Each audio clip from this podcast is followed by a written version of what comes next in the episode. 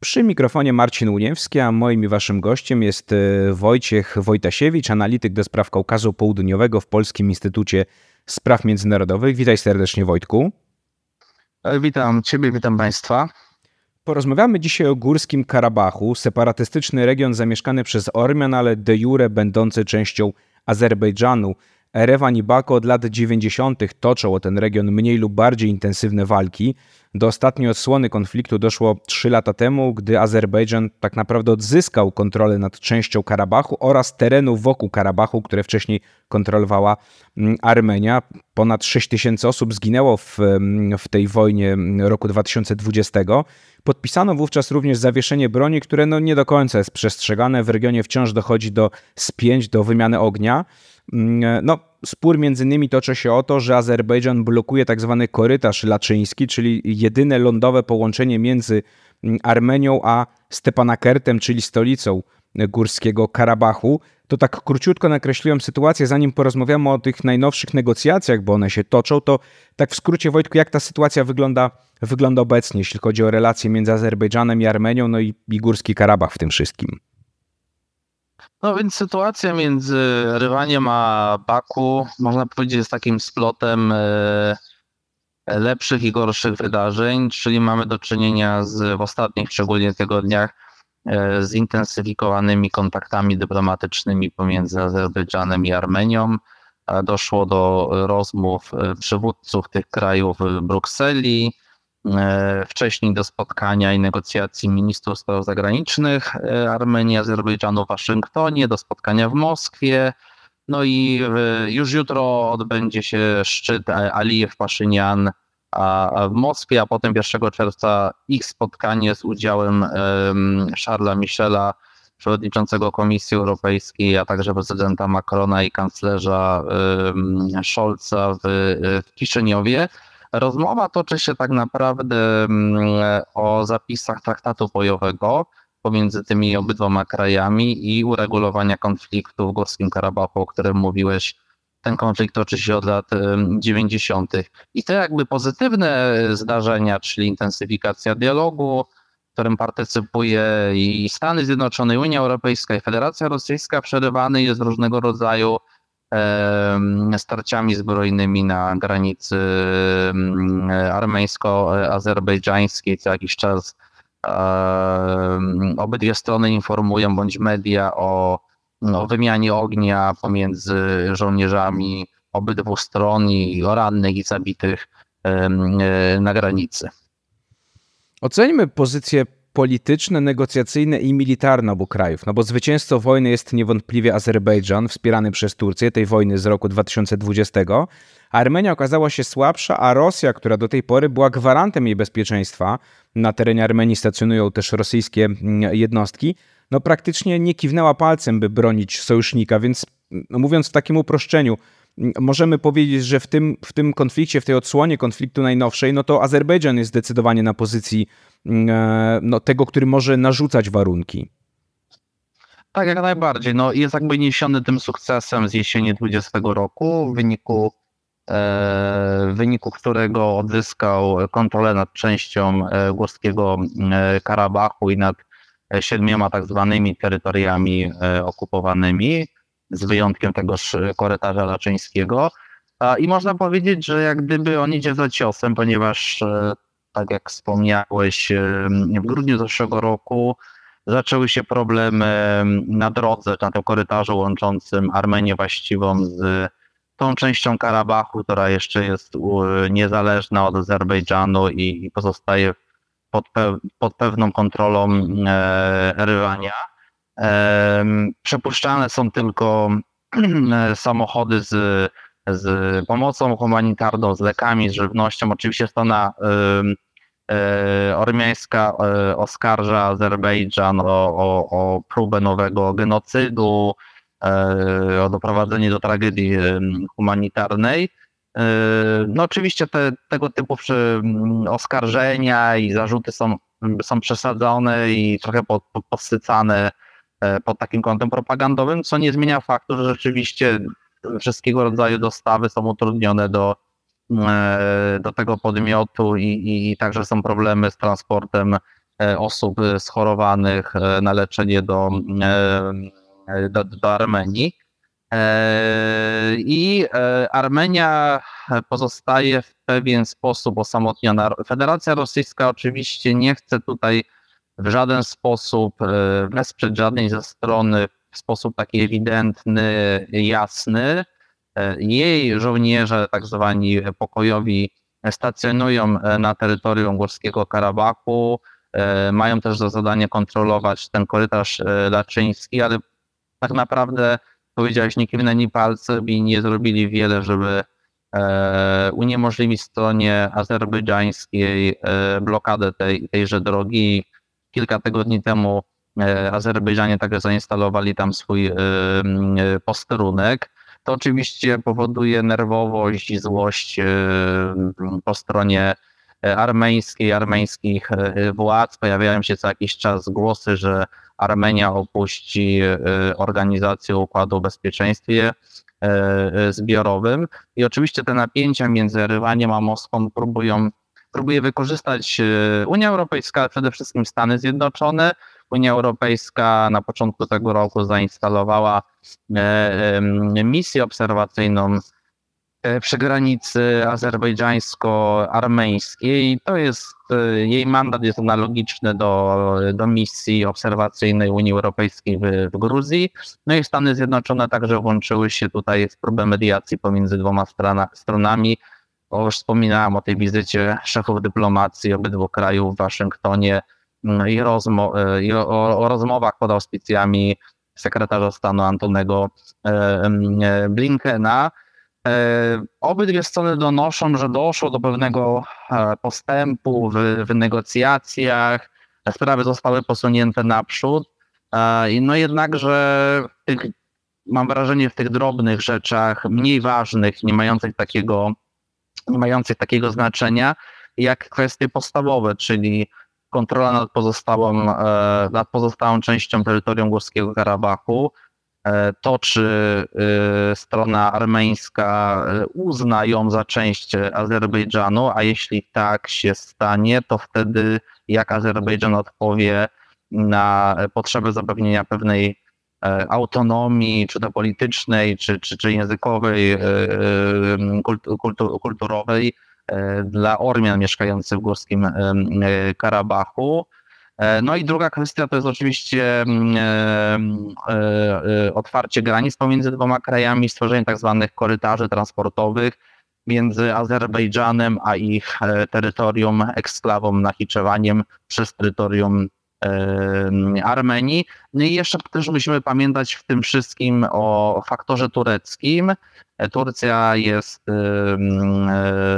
sojusznikiem Azerbejdżanu, no ale czekamy na rozstrzygnięcie wyborów prezydenckich, na e, e, kto wygra w drugiej turze. Jeśli Erdoğan, no to tutaj będzie kontynuacja dotychczasowej polityki, czyli silnego wsparcia Baku przez Ankarę, także nie tylko politycznego czy gospodarczego, ale militarnego w postaci, postaci dostaw E, uzbrojenia czy też trenowania członków azerbejdżańskiej armii przez stronę turecką. Jeżeli będzie to kandydat opozycji, z pewnością będą musieli się panowie poznać i, i, i na pewno to trochę przesunie w czasie jakby powrót do takich relacji, które mamy w chwili obecnej. Marcin Uniewski cały czas e, przy mikrofonie, Wojciech Wojtasiewicz, analityk do spraw Kaukazu Południowego z Polskiego Instytutu Spraw Międzynarodowych jest moim i waszym gościem, a my rozmawiamy o sytuacji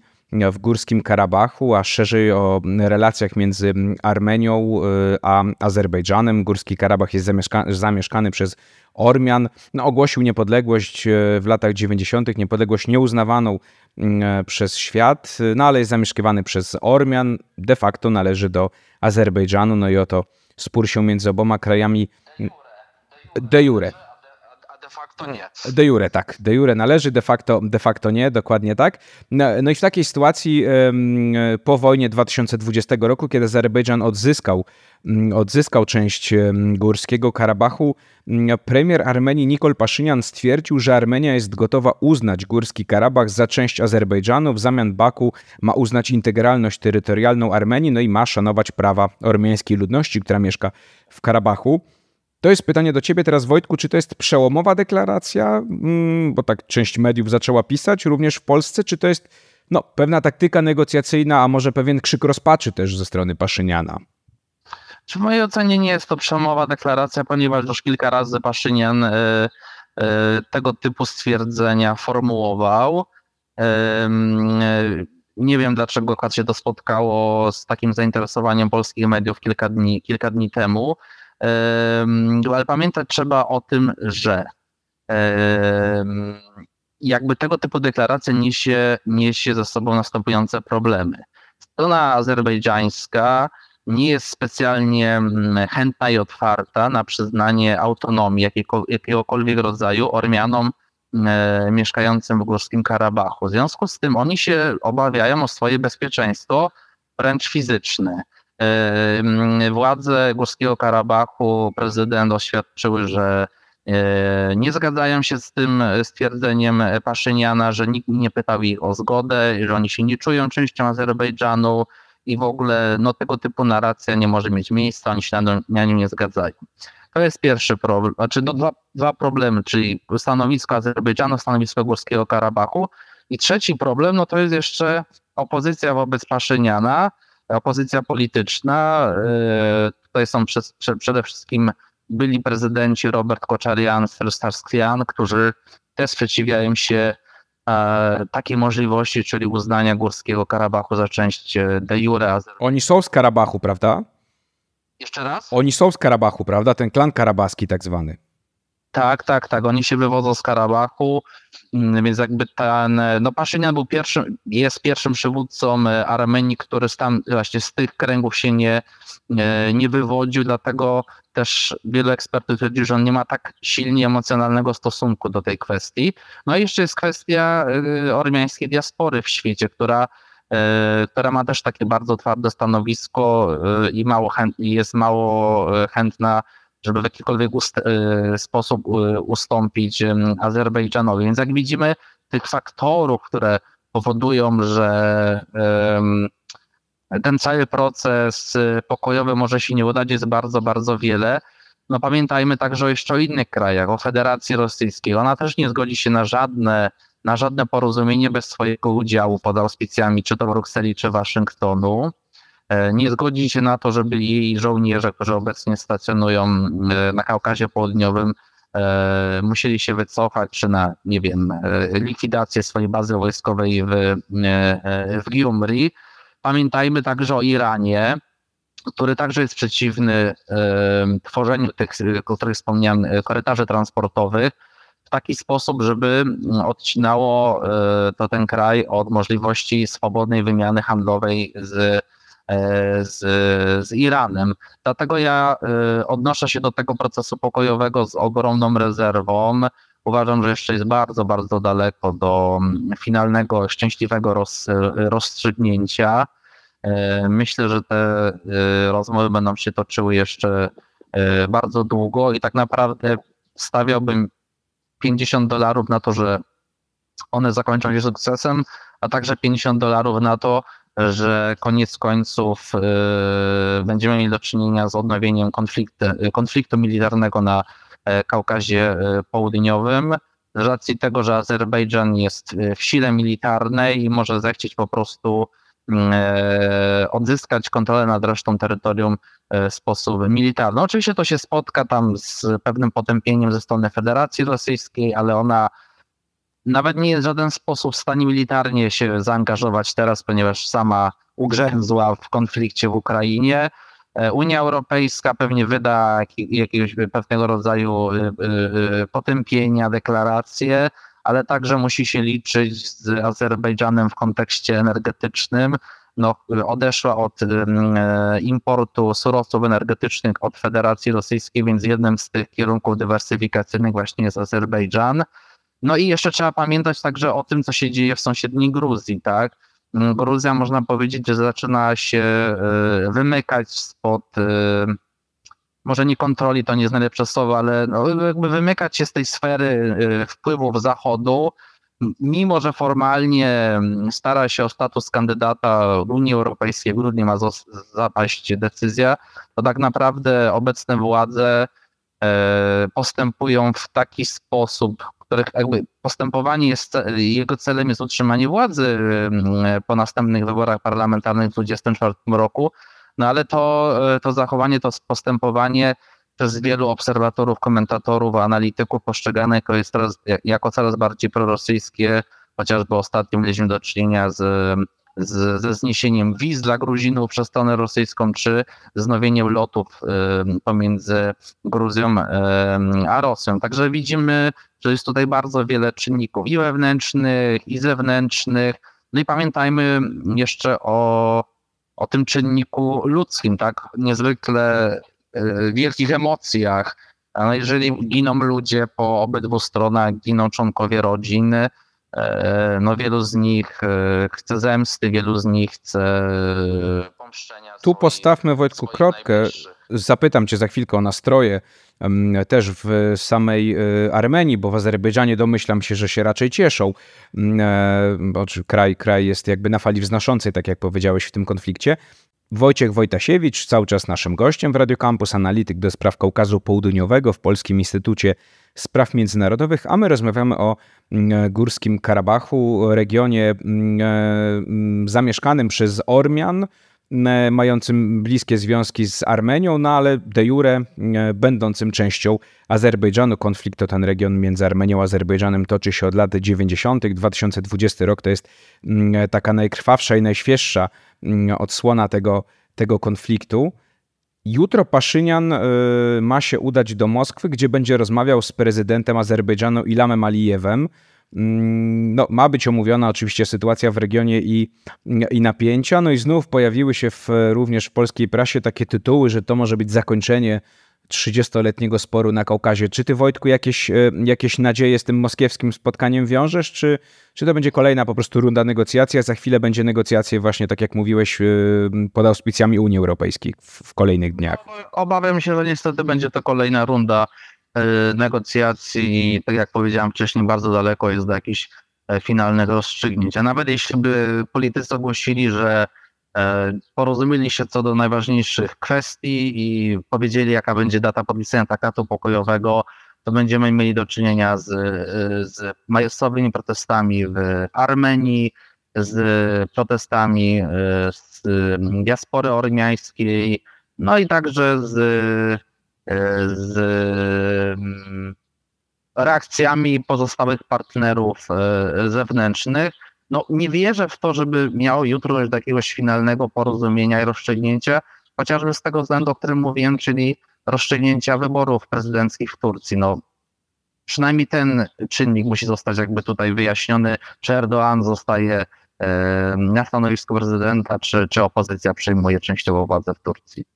To Wojtko, ostatnie pytanie w takim razie, no właśnie o te nastroje. No w Azerbejdżanie, tak jak mówię, domyślam się, że tam oczywiście nie ma oporu przed zajmowaniem Karabachu całego albo, albo, albo przejmowaniem nad nim kontroli w wyniku negocjacji. Natomiast jak to wygląda w Armenii? No i powiedziałeś też w samym Karabachu, bo wyobrażam sobie, że kiedy Paszynian mówi, że on jest gotowy oddać Karabach, no to raczej krew się burzy wśród Ormian. Już nie mówię o mieszkańcach Karabachu, o Ormianach oczywiście w Armenii samej krew się burzy, a nie mówię już o tych, którzy mieszkają w Stepanakerci i w Karabachu. No oczywiście w Azerbejdżanie jest raczej, e, te nastroje są takie pełne radości i, i bojowe. E, Alijew wykorzystał jakby ten sukces w 2020 roku do podniesienia swoich rankingów popularności, także po okresie pandemii, tam problemów gospodarczych, spadków cen ropy na rynkach światowych. Chociaż też oczywiście była część elity politycznej, część społeczeństwa, która miała mu za złe, że nie poszedł za ciosem i nie kontynuował tej, e, kontynuował tego ataku i, i nie próbował odzyskać całe terytorium e, Górskiego Karabachu. A jeśli chodzi o, o drugą stronę, Armenię, no to oczywiście tutaj jest e, raczej defetyzm i, i przynajmniej chęć obrony tego, co, co pozostało. Ormianie w Karabachu absolutnie nie godzą się na żadne podporządkowanie Baku, obawiają się właśnie wręcz fizycznego wyniszczenia, tego, że będą musieli opuścić Górski Karabach, jeśli e, Azerbejdżanie przejmą e, kontrolę. I tutaj jakby podają ten argument, no, o jakim tutaj możemy mówić współistnieniu, jak oni, przepraszam, jak strona azerbejdżańska od grudnia blokuje jedyną drogę i uniemożliwiając nam dostawy żywności, leków, transport e, chorych, Y, umierających, odcina nam dostawy gazu, siedzimy zimę, spędziliśmy w zimnych, w zimnych y, y, budynkach. Jeśli chodzi o samą Armenię, no oczywiście protesty będą, tylko trzeba pamiętać o tym, że tak naprawdę nie ma opozycji wobec Paszyniana i to nawet było widać w 2021 roku, kiedy wydawało się, że on zostanie obalony w wyniku klęski Armenii w, w tym konflikcie w 2020 roku, a on zdecydował się na przyspieszone wybory i wygrał je, no ponieważ jego głównymi e, konkurentami są byli prezydenci e, Sarkisian i Koczarian i jakby elita republikańskiej partii, przepraszam, Armenii, którzy są znienawidzeni powszechnie w społeczeństwie, kojarzą się czasami właśnie korupcji, problemów gospodarczych. Ale oczywiście oni będą chcieli wykorzystać tą e, sytuację na swoją, e, na swoją korzyść i będą e, organizować różnego rodzaju protesty. No i z pewnością jest duża, jest duża, duża, duża obawa w ormiańskim społeczeństwie o to, czy nie zostaną, mówiąc kolokwialnie, wyrolowani przez stronę azerbejdżańską, szczególnie też w kontekście tych korytarzy na południu Armenii jest duża obawa, że po prostu Armenia zostanie przecięta na pół i, i, i, i władze w Rywaniu stracą kontrolę nad południową częścią e, Armenii. Tego się, tego się jakby e, Ormianie najbardziej obawiają.